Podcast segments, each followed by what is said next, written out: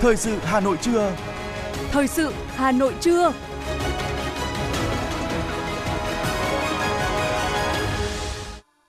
Kính chào quý vị và các bạn. Bây giờ là chương trình thời sự của Đài Phát thanh Truyền hình Hà Nội trên sóng phát thanh. Hôm nay thứ năm, ngày mùng 4 tháng 5 năm 2023. Chương trình có những nội dung chính sau đây. Chủ tịch nước Võ Văn Thưởng dẫn đầu đoàn đại biểu Việt Nam đã rời Hà Nội lên đường tham dự lễ đăng quang của nhà vua Anh Charles III tại Vương quốc Anh. Hà Nội dẫn đầu cả nước về thu hút FDI khoảng 1,7 tỷ đô la Mỹ, tức tăng gấp 2,6 lần so với cùng kỳ năm trước. Bắt đầu từ ngày hôm nay đến 17 giờ ngày 13 tháng 5, thí sinh lớp 12 chính thức đăng ký dự thi tốt nghiệp trung học phổ thông trực tuyến năm 2023. Phần tin thế giới có thông tin Tổng thống Iran thăm chính thức Syria. Cục Dự trữ Liên bang Mỹ Fed tăng lãi suất lần thứ 10 liên tiếp. Số ca nhiễm COVID-19 tăng trở lại tại Thái Lan và Indonesia. Sau đây là nội dung chi tiết.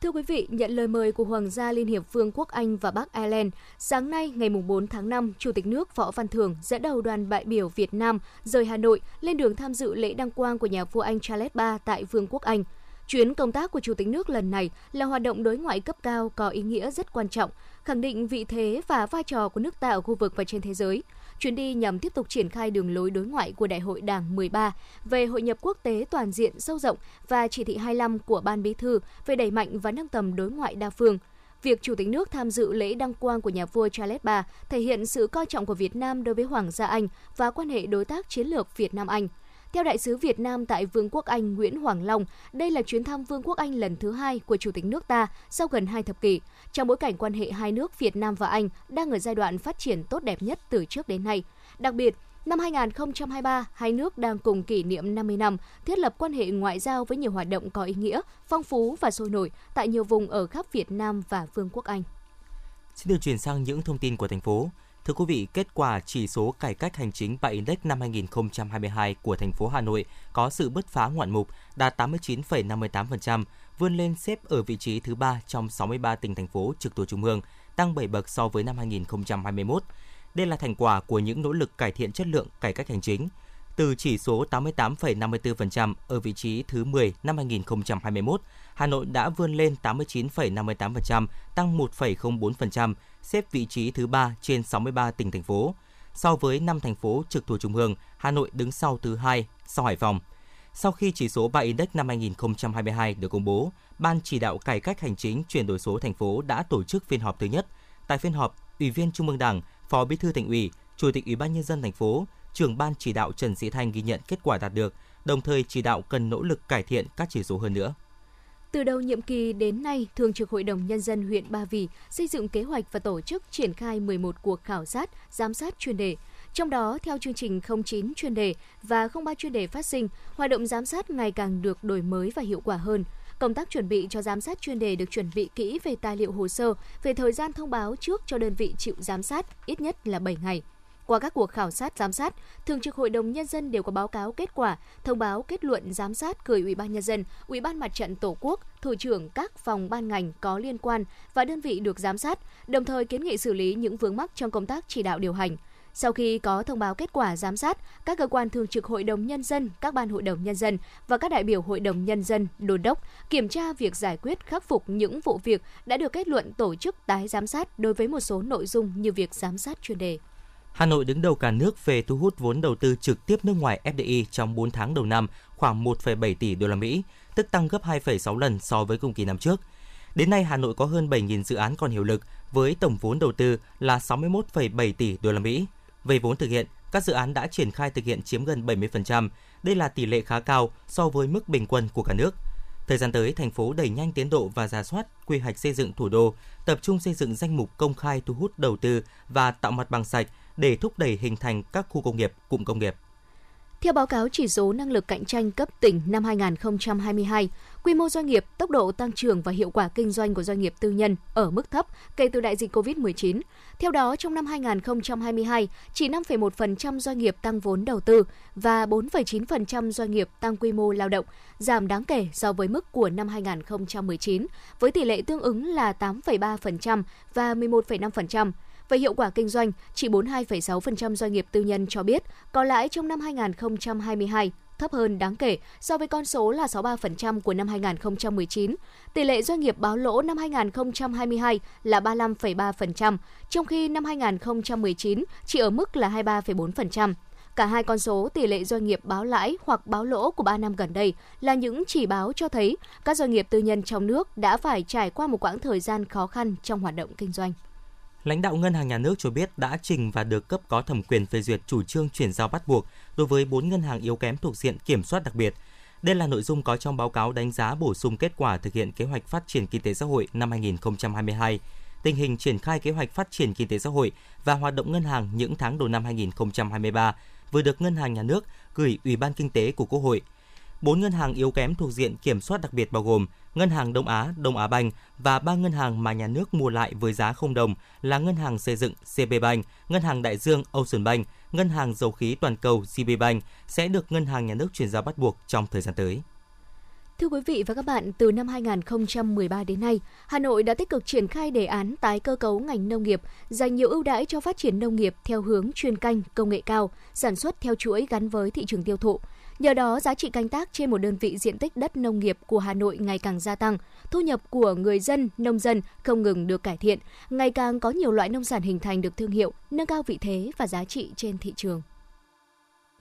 Kinoco Thanh Cao đóng trên địa bàn huyện Mỹ Đức là doanh nghiệp đầu tiên ở miền Bắc sản xuất nấm kim châm theo công nghệ hiện đại của Nhật Bản và cũng là đơn vị đầu tiên được thành phố Hà Nội cấp chứng nhận doanh nghiệp nông nghiệp công nghệ cao. Bởi toàn bộ quy trình sản xuất nấm được khép kín trong nhà xưởng rộng 3.000 m2.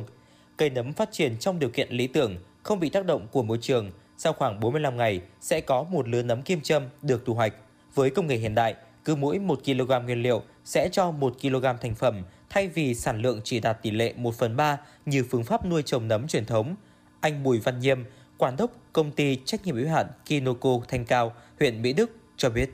Sản xuất lấm kim châm theo công nghệ Nhật Bản này thì thật sự là, là quá trình ờ, lấm này ờ, Ờ, theo cái quy trình của Nhật Bản thì rất là tốt vì quá trình sản lượng và cái năng suất đem lại cho ờ, cho cái lấm kim châm rất là cao và năng suất như trên một một lọ ờ, lọ lấm thì hiện tại công ty mình đang thu được tầm 300 g đến 350 g trên một lọ. Đưa công nghệ cao, công nghệ tiên tiến vào ứng dụng trong từng khâu hoặc trong cả chuỗi sản xuất đang từng bước mang lại giá trị gia tăng lớn hơn cho các sản phẩm nông nghiệp. Đó là những công nghệ tự động, bán tự động, có phần nâng cao hiệu quả sản xuất, sản phẩm bảo đảm tiêu chuẩn an toàn. Vinh Anh là một trong những công ty có hệ thống dây chuyền giết mổ và chế biến thực phẩm quy mô lớn, hiện đại thuộc top đầu của Hà Nội sau bao nhiêu năm lặn lội trong nghề vẫn phải chấp nhận đầu tư từng bước một. Bởi lượng vốn để mua máy móc phục vụ công nghệ chế biến nông sản thực phẩm rất lớn, trong khi thị trường lại có quá nhiều sự cạnh tranh của các công ty lớn ở phân khúc này. Ông Đào Quang Vinh, giám đốc công ty cổ phần công nghệ thực phẩm Vinh Anh chia sẻ để làm được cái chế biến này thì nó cũng rất khó. Thứ nhất là thị trường à, hiện nay chế biến cũng có rất nhiều các công ty lớn, sản xuất lớn mà thì đầu tư nó rất là lớn. Thì chúng tôi đầu tư ra nó một phần nào đấy nó cũng có cái khó về tài chính. Là nếu mà làm lớn như vậy thì chúng tôi cũng chưa đủ năng lực để làm hết được. Thì mà giá cả nó cũng rất là khó để à, cạnh tranh cho những, với cả các cái doanh nghiệp mà họ đã có chiều sâu 15 20 năm vào kinh doanh ở nước ngoài thì mặc dù vậy nhưng mà chúng tôi cũng đang rất cố gắng là sao thì không phải đặt vấn đề lợi nhuận trên hết mà vấn đề là làm sao mà chúng ta tận dụng được hết những cái mà sẵn có để đưa ra những sản phẩm tốt nhất cho thị trường để cho chúng ta cũng tăng thêm công an việc làm cũng như thu nhập cho cán bộ công nhân viên. Hiện nay số lượng các mô hình nông nghiệp công nghệ cao tại Hà Nội vẫn còn khá kiêm tốn, nhưng nó đã chứng minh được khi có sự vào cuộc của doanh nghiệp, người nông dân đã đứng vững, không còn phải quanh năm bán mặt cho đất, bán lưng cho trời – Đồng thời, họ còn được đổi đời trên chính những thửa ruộng của mình. Ông Nguyễn Văn Thông, Chủ tịch Ủy ban Nhân dân xã Đan Phượng, huyện Đan Phượng cho biết. Chúng tôi giả soát lại các cái diện tích đất công. Cái nào sản xuất đã có hiệu quả thì tiếp tục tuyên truyền để để mở rộng. Cái nào chưa có hiệu quả thì chúng tôi tiếp tục là có cái hướng dẫn hoặc là tạo điều kiện về à, đề xuất về vốn, về hướng dẫn kỹ thuật. Thế và đề xuất cái việc là xây dựng các cái đề án, các cái ờ, Ờ, dự án để có cái điều kiện là vay vốn rồi thì liên kết liên doanh để đầu tư thì sẽ tạo điều kiện được cho cái người đầu tư vào là yên tâm sản xuất. Thế và nhân dân nó cũng yên tâm để đi sản xuất. Thế cho nên là cái các cái diện tích mà mở rộng các cái quy mô là nó ngày càng được nhiều. Thống kê của Sở Nông nghiệp và Phát triển Nông thôn Hà Nội cho thấy, trên địa bàn thành phố đã hình thành 160 mô hình sản xuất nông nghiệp ứng dụng công nghệ cao, trong đó có 105 mô hình trong lĩnh vực trồng trọt, 39 mô hình về chăn nuôi, 15 mô hình về thủy sản và một mô hình kết hợp trồng trọt và chăn nuôi. Tuy quy mô còn nhỏ nhưng đã đem lại hiệu quả kinh tế cao hơn từ 15 đến 30% so với phương pháp canh tác truyền thống. Giá trị sản phẩm nông nghiệp công nghệ cao chiếm 35% tổng giá trị sản xuất nông nghiệp của thành phố. Việc đưa tiến bộ khoa học kỹ thuật vào sản xuất, nhất là lĩnh vực trồng trọt, đã góp phần thay đổi diện mạo nông nghiệp thủ đô.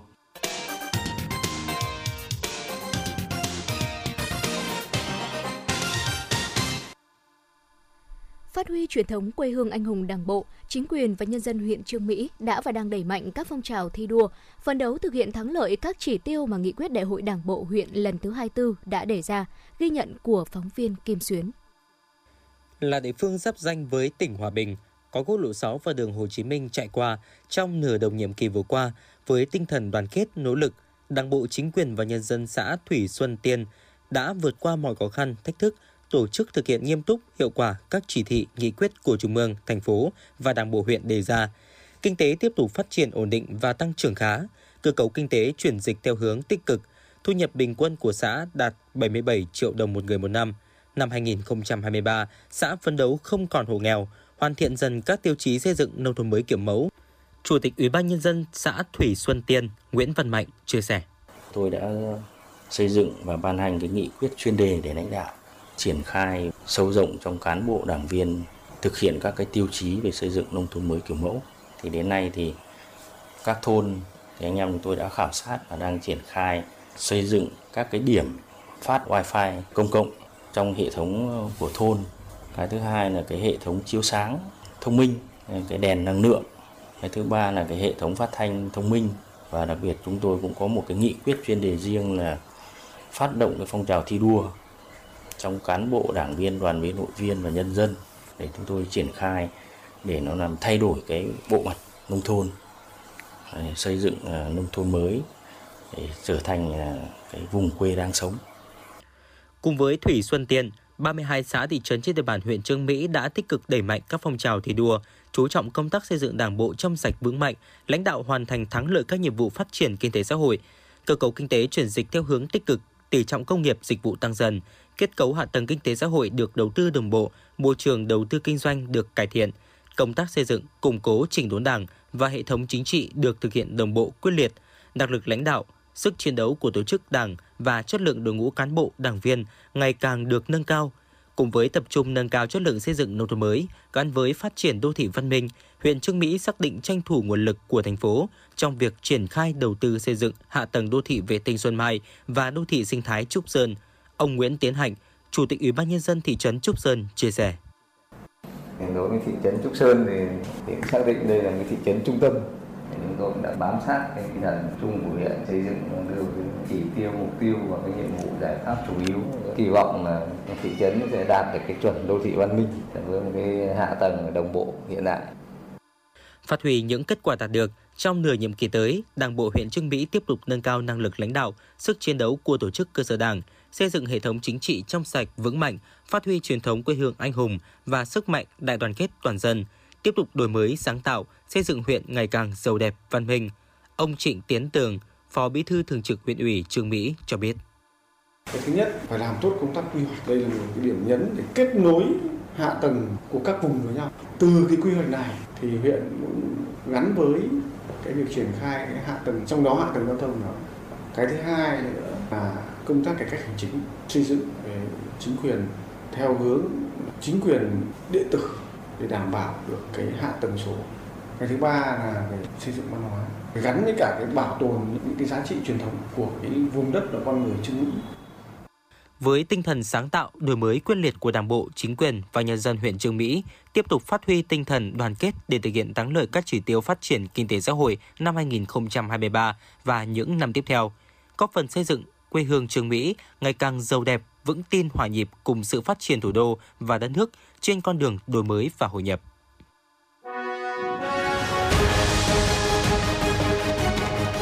Thời sự Hà Nội, nhanh, chính xác, tương tác cao. Thời sự Hà Nội, nhanh, chính xác, tương tác cao.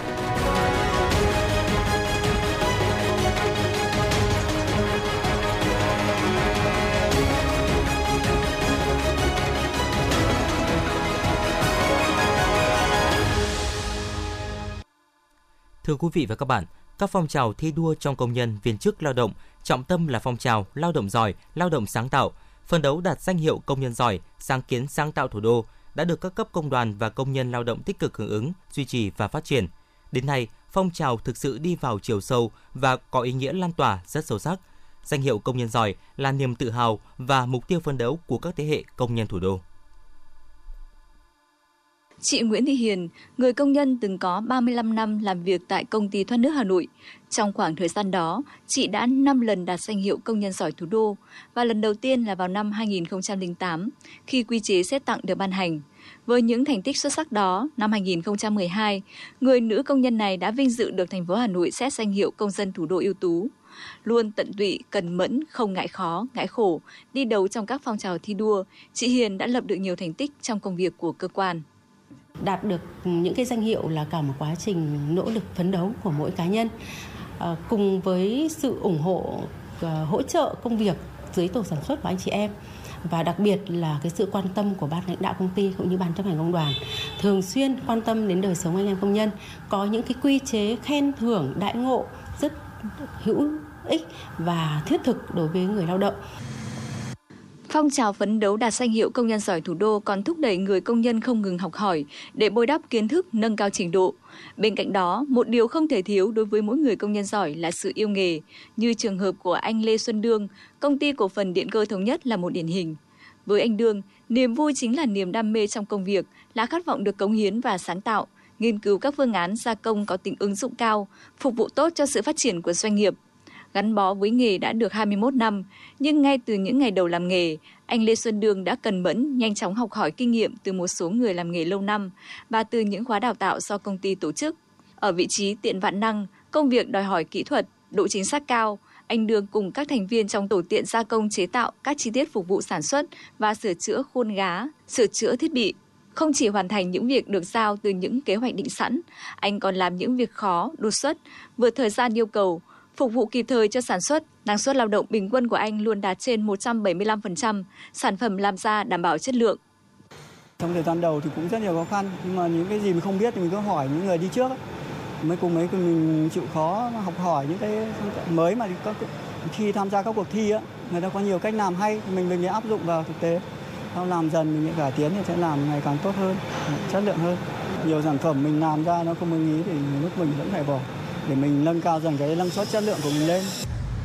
Để thúc đẩy hơn nữa phong trào thi đua đạt danh hiệu công nhân giỏi thủ đô, Chủ tịch Liên đoàn Lao động thành phố Hà Nội Phạm Quang Thành cho biết, từ yêu cầu thực tế đòi hỏi sự nỗ lực hơn nữa của mỗi cán bộ công đoàn, các cấp, các ngành, cộng đồng doanh nghiệp và đông đảo đoàn viên, công nhân viên chức lao động, trong đó tập trung vào những mục tiêu giải pháp cụ thể để hướng về cơ sở.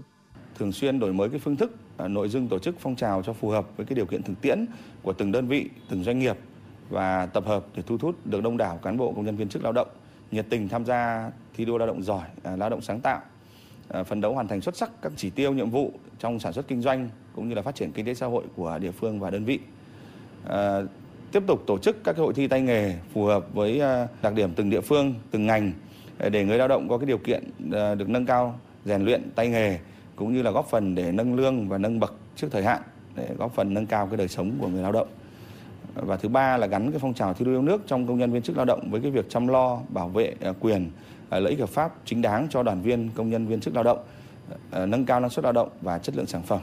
Dự kiến vào ngày 6 tháng 5 tới đây, Liên đoàn Lao động thành phố Hà Nội sẽ tổ chức lễ biểu dương 100 công nhân giỏi thủ đô năm 2023. Đây là sự ghi nhận xứng đáng đối với những điển hình tiên tiến của một trong những phong trào thi đua nòng cốt trong công nhân lao động. Những nỗ lực của họ đã góp phần quan trọng vào sự thúc đẩy tăng năng suất lao động, phát triển kinh tế xã hội và nâng cao năng lực cạnh tranh của thủ đô Hà Nội. Xin được chuyển sang những thông tin đáng chú ý khác. Thưa quý vị, bắt đầu từ ngày hôm nay mùng 4 tháng 5 đến 17 giờ ngày 13 tháng 5, thí sinh đang học lớp 12 năm học 2022-2023 chính thức đăng ký dự thi tốt nghiệp trung học phổ thông trực tuyến năm 2023 trên hệ thống. Thông tin đăng ký của thí sinh được công nhận trong thời gian này. Để đăng ký dự thi, thí sinh đăng nhập vào hệ thống quản lý thi. Mỗi thí sinh sẽ được trường cấp tài khoản và mật khẩu truy cập. Tài khoản của thí sinh là số căn cước công dân hoặc chứng minh nhân dân. Trường hợp không có tài khoản của thí sinh là số định danh cá nhân được cơ quan công an cấp. Một trong những khuyến cáo của Bộ Giáo dục Đào tạo là trước khi đăng ký dự thi chính thức, thí sinh cần đọc kỹ các mục và bản hướng dẫn ghi phiếu đăng ký dự thi mà Bộ đã ban hành. Những điểm nào chưa rõ phải hỏi cán bộ tiếp nhận đăng ký thông tin để được hướng dẫn đầy đủ, tránh những sai sót không đáng có. Thời điểm này, bên cạnh việc tập trung hoàn thành năm học 2022-2023, ngành giáo dục và đào tạo Hà Nội đang khẩn trương chuẩn bị triển khai nhiệm vụ năm học mới năm 2023-2024. Cùng với cả nước, đây là năm đầu tiên toàn ngành dạy học chương trình sách giáo khoa mới cho học sinh lớp 4, lớp 8 và lớp 11. Với quy mô giáo dục lớn nhất trong các địa phương, Hà Nội quyết tâm đảm bảo đủ các điều kiện để triển khai hiệu quả chương trình mới ngay từ chặng đầu. Ông Nguyễn Văn Tùng, Phó Tổng biên tập Nhà xuất bản Giáo dục Việt Nam cho hay, đơn vị dự kiến phát hành sách giáo khoa lớp 4, lớp 8 và lớp 11 từ ngày 15 tháng 6 năm nay. Nhà xuất bản cũng đang tổ chức in các sách giáo khoa tái bản và chuẩn bị sẵn vật tư để in sách giáo khoa lớp 4, lớp 8 và 11 ngay khi có kết quả lựa chọn sách của các địa phương. Theo báo cáo về công tác khám chữa bệnh, cấp cứu tai nạn giao thông và COVID-19, Cục Quản lý Khám chữa bệnh Bộ Y tế được tổng hợp từ các cơ sở khám chữa bệnh trên cả nước. Tính đến 7 giờ ngày 3 tháng 5, tổng số người bệnh đang điều trị là 198.256 người. Cụ thể trong 4 ngày nghỉ lễ tính từ 7 giờ ngày 29 tháng 4 đến 7 giờ sáng ngày 3 tháng 5, tổng số người bệnh khám cấp cứu là 270.031 người. Số người bệnh tử vong bao gồm cả tử vong tại cơ sở khám chữa bệnh, trên đường đến cơ sở khám chữa bệnh và tiên lượng tử vong xin về là 1.241 người. Về tình hình điều trị cho bệnh nhân COVID-19 sau 4 ngày nghỉ lễ, số người bệnh đến khám là 4.618 người, số người bệnh COVID-19 nhập viện điều trị nội trú là 2.477 người. Ngoài ra có 1.684 người được xuất viện, số người bệnh COVID-19 chuyển viện là 176 người, có 17 bệnh nhân COVID-19 tử vong sau 4 ngày nghỉ lễ. Trong đó, số ca tử vong tại cơ sở khám chữa bệnh là 7 người, số ca nặng tiên lượng tử vong xin về là 10 người.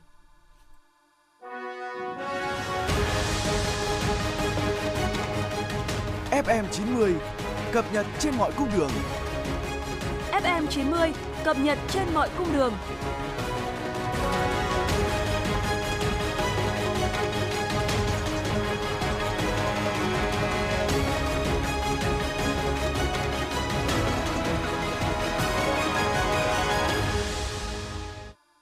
Tiếp tục là những thông tin về giao thông và đô thị. Thưa quý vị, trong tháng 5 năm 2023, bám sát chỉ đạo của Thành ủy Hà Nội, quận ủy Hà Đông tiếp tục tập trung chỉ đạo thực hiện một số nhiệm vụ trọng tâm như tổ chức luyện tập, chuẩn bị diễn tập thiết quân luật giới nghiêm năm 2023, tiếp tục đẩy nhanh tiến độ giải phóng mặt bằng thực hiện dự án trạm bơm tiêu Yên Nghĩa và dự án đường vành đai 4 vùng thủ đô Hà Nội, đoạn qua địa bàn quận Hà Đông, triển khai thực hiện các văn bản mới của Trung ương, Thành ủy, trọng tâm là triển khai các kế hoạch của quận ủy thực hiện nghị quyết hội nghị lần thứ 5, 6 Ban chấp hành Trung ương Đảng khóa 13, kế hoạch khắc phục các hạn chế khuyết điểm sau kiểm điểm công tác giữa nhiệm kỳ, thực hiện nghị quyết số 21 của Đảng bộ quận Hà Đông, đánh giá tình hình kết quả thực hiện một số nhiệm vụ trọng tâm của quận, kịp thời định hướng tạo sự thống nhất trong Đảng, sự đồng thuận trong các tầng lớp nhân dân. Thưa quý vị, hàng nghìn hecta lúa xuân của thành phố Hà Nội có nguy cơ thiếu nước tưới dưỡng, giảm năng suất nếu trong tháng năm này thời tiết không mưa. Để đảm bảo nguồn nước phục vụ sản xuất nông nghiệp, các cấp ngành của thành phố đang triển khai nhiều giải pháp, trong đó ưu tiên đầu tư cải tạo, nâng cấp nhiều công trình thủy lợi. Cụ thể, thực hiện chỉ đạo của Thủ tướng Chính phủ, Bộ Nông nghiệp và Phát triển Nông thôn đang chuẩn bị khởi công xây dựng trạm bơm Phủ Sa tại thị xã Sơn Tây. Thành phố Hà Nội chuẩn bị đầu tư trạm bơm Sơn Đà, huyện Ba Vì. Sở Nông nghiệp và Phát triển Nông thôn đã hoàn thành công tác kiểm tra, đề xuất các cấp, ngành ưu tiên nguồn lực đầu tư cải tạo nâng cấp, xây mới 5 trạm bơm Trung Hà, huyện Ba Vì, Xuân Phú, huyện Phúc Thọ, Bá Giang, huyện Đan Phượng, ấp Bắc, huyện Đông Anh, Giã Chiến Liên Mạc, quận Bắc Từ Liêm. Dự kiến tổng kinh phí đầu tư 5 công trình này vào khoảng 185 tỷ đồng. Trong năm nay sẽ hoàn thành đưa vào sử dụng các trạm bơm Trung Hà, Xuân Phú, Bá Giang, Giã Chiến Liên Mạc. Năm 2024 hoàn thành dự án cải tạo nâng cấp trạm bơm ấp Bắc. Ước tính trong 5 ngày nghỉ lễ, Hà Nội đã có 127 chuyến xe buýt 2 tầng, đón gần 7.000 lượt khách tham quan. Việc miễn phí vé xe buýt 2 tầng được thực hiện từ ngày 29 tháng 4 đến hết ngày 3 tháng 5 nhằm mang đến cho du khách những trải nghiệm hoàn toàn mới. Với sản phẩm du lịch này, du khách được ngắm nhìn toàn cảnh thủ đô từ trên cao và đến những danh lam thắng cảnh. Trong kỳ nghỉ này, Hà Nội ước đón 719.000 lượt khách, trong đó có gần 70.000 lượt khách quốc tế và 650.000 lượt khách nội địa. Tổng thu từ khách du lịch ước đạt 2.400 tỷ đồng. Lãnh đạo Cảng hàng không quốc tế Nội Bài cho biết, theo thống kê sơ bộ trong 5 ngày nghỉ lễ, Cảng hàng không quốc tế Nội Bài đã phục vụ an toàn tuyệt đối gần 2.700 lượt chuyến bay và hơn 422.000 lượt hành khách. So sánh với cùng kỳ năm 2022, thì lượng chuyến bay và hành khách nội địa đạt mức tương đương, trong khi sản lượng chuyến bay quốc tế tăng 86% và hành khách quốc tế tăng 299%. Trong những ngày cao điểm dịp lễ, sân bay Nội Bài đã áp dụng các biện pháp tăng cường kiểm soát an ninh hàng không cấp độ 1, đảm bảo an ninh, an toàn tuyệt đối cho các chuyến bay chuyên cơ, chuyến bay thương mại đi hoặc đến. Do vậy, trong suốt kỳ nghỉ lễ tại đây không xảy ra hiện tượng ùn ứ cục bộ tại nhà ga.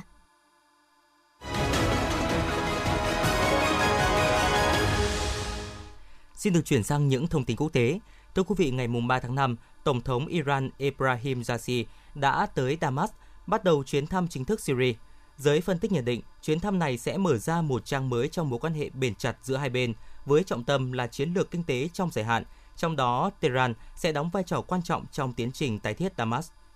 Trong cuộc họp báo trưa ngày hôm qua tại Ủy ban châu Âu, Cao ủy châu Âu về thị trường nội địa đã công bố kế hoạch huy động ngân sách EU để đẩy mạnh sản xuất tên lửa và đạn dược. Ủy ban châu Âu muốn thúc đẩy công nghiệp quốc phòng vận hành như trong bối cảnh thời chiến. Song song với việc để thị trường vũ khí tự do cạnh tranh, Ủy ban châu Âu dự kiến áp dụng mô hình ngân sách nhà nước cấp vốn rồi bao tiêu sản phẩm với những mục tiêu sản lượng cụ thể. Cảnh sát Đức và Italy vừa phối hợp bắt giữ hơn 100 đối tượng trong một cuộc trấn áp nhóm tội phạm khét tiếng có nguồn gốc từ Italy. Đây là một trong những mạng lưới tội phạm lớn nhất thế giới. Các vụ bắt giữ là một phần trong cuộc điều tra phối hợp giữa lực lượng an ninh Đức, Bỉ, Pháp, Italy, Bồ Đào Nha và Tây Ban Nha. Các nghi phạm bị buộc tội rửa tiền, trốn thuế, lừa đảo, buôn lậu ma túy, tàng trữ và buôn bán vũ khí. Vụ bắt giữ này là kết quả của cuộc điều tra kéo dài hơn 3 năm của các lực lượng chức năng. Đêm qua ngày 3 tháng 5 theo giờ Việt Nam, Cục Dự trữ Liên bang Mỹ Fed đã kết thúc cuộc họp tháng 5 bằng quyết định tiếp tục tăng lãi suất thêm một lần nữa với mức tăng 0,25 điểm phần trăm. Và như vậy, nhằm đối phó với lạm phát cao trong vòng hơn một năm qua, cơ quan có vai trò ngân hàng trung ương Mỹ đã tăng lãi suất 10 lần liên tiếp. Theo thống kê, từ năm 1990 tới nay, Fed thường dừng tăng lãi suất trung bình trong khoảng 10 tháng, rồi mới chính thức tiến hành hạ lãi suất lần đầu.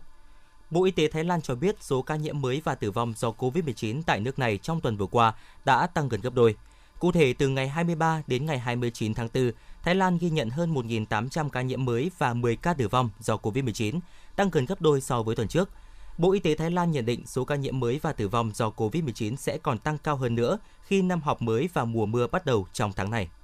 Tại Indonesia, cơ quan y tế nước này cảnh báo số ca mắc COVID-19 sẽ tăng nhanh trong vài ngày tới. Biến thể XBB.1.16 cùng với việc tăng cường di chuyển trong dịp lễ Idul Fitri của người Hồi giáo được cho là nguyên nhân khiến các ca nhiễm gia tăng. Cơ quan y tế nước này khuyến cáo người dân cảnh giác và đeo khẩu trang ở những nơi đông người. Tuy nhiên, Indonesia khẳng định tình hình vẫn trong tầm kiểm soát. Ngày 11 tháng 5 tới là ngày cuối cùng tình trạng khẩn cấp y tế công cộng về virus corona ở Mỹ có hiệu lực. Kể từ ngày 12 tháng 5, khách nước ngoài khi vào Mỹ không cần phải chứng minh mình đã tiêm đủ các mũi vaccine ngừa COVID-19 và cung cấp bằng chứng đã tiêm phòng. Việc dỡ bỏ biện pháp bắt buộc cuối cùng được ban hành từ lúc COVID-19 đang diễn ra phức tạp là những dấu hiệu mới nhất cho thấy chính quyền Mỹ đang chuyển hướng COVID-19 là bệnh thông thường và đặc hữu. Liên Hợp Quốc cảnh báo El Nino có thể khiến nhiệt độ toàn cầu tăng cao và dẫn tới những kỷ lục nắng nóng mới. Tổ chức Khí tượng Thế giới đánh giá khả năng El Nino diễn ra vào cuối tháng 7 là 60% và cuối tháng 9 là 80%. Theo Tổ chức Khí tượng Thế giới, El Nino cũng có thể dẫn tới những hiện tượng khí hậu và thời tiết cực đoan, nên các nước sẽ cần chuẩn bị các hệ thống cảnh báo sớm, hiệu quả để đảm bảo an toàn cho người dân. Lần gần nhất, El Nino diễn ra là giai đoạn từ năm 2018 đến 2019.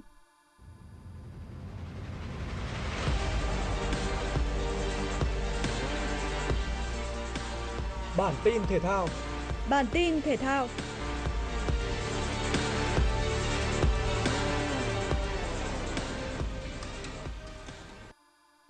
U22 Việt Nam bước vào trận đấu gặp U22 Singapore ở lượt trận thứ hai bảng B môn bóng đá nam SEA Games 32.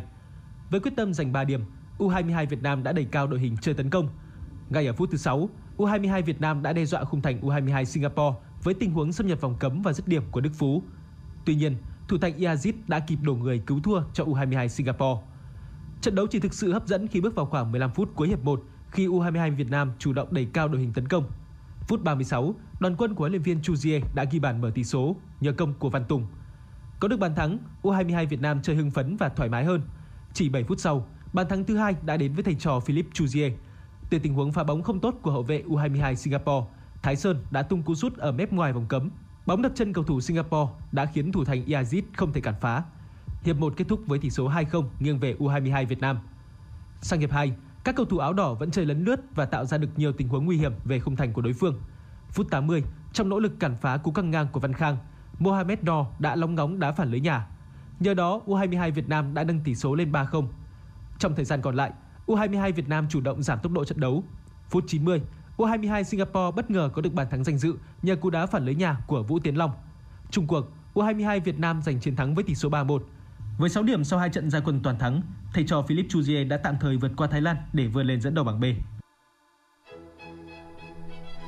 Dự báo thời tiết thủ đô Hà Nội ngày nắng, có nơi nắng nóng, đêm không mưa. Gió đông nam đến nam cấp 2, cấp 3, nhiệt độ thấp nhất từ 25 đến 27 độ C, cao nhất từ 33 đến 35 độ C. Quý thính giả vừa nghe chương trình thời sự của Đài Phát thanh Truyền hình Hà Nội, chỉ đạo nội dung Nguyễn Kim Khiêm, chỉ đạo sản xuất Nguyễn Tiến Dũng, tổ chức sản xuất Trà My, chương trình do biên tập viên Nguyễn Hằng, phát thanh viên Quang Minh thu Thảo và kỹ thuật viên Duy Anh thực hiện. Thân mến chào tạm biệt.